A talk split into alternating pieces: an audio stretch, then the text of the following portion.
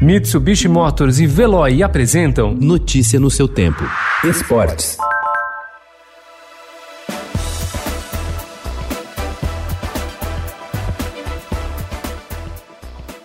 O São Paulo entra em campo hoje à noite, podendo assumir a liderança do Grupo D da Copa Libertadores da América. Ao mesmo tempo, a equipe pode ficar em situação bastante complicada na chave.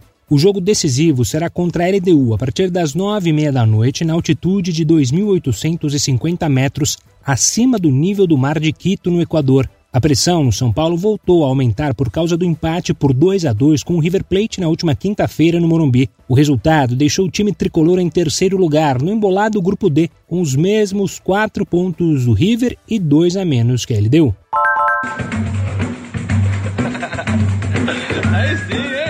Daniel Alves não deu muita importância à má repercussão entre torcedores do São Paulo em relação ao vídeo em que aparece tocando Tantan, ao lado de Rafinha Batera, que é baterista do cantor Wesley Safadão.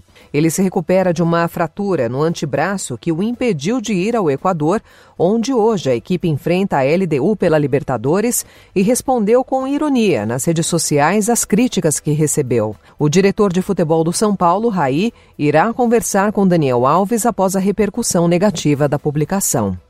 Cinco dias depois de levar uma goleada por 5 a 0 para o Independente del Valle em Quito, o Flamengo encara hoje mais um rival equatoriano no Grupo A da Libertadores, mas agora sem a temível altitude. No nível do mar, o time joga contra o Barcelona hoje às 7h15 da noite. Desta vez, o problema será outro. Nada menos do que sete desfalques na equipe por causa do novo coronavírus. A diretoria do Flamengo anunciou no final da noite de ontem que seis atletas tinham testado positivo para a Covid-19 e não poderiam entrar em campo.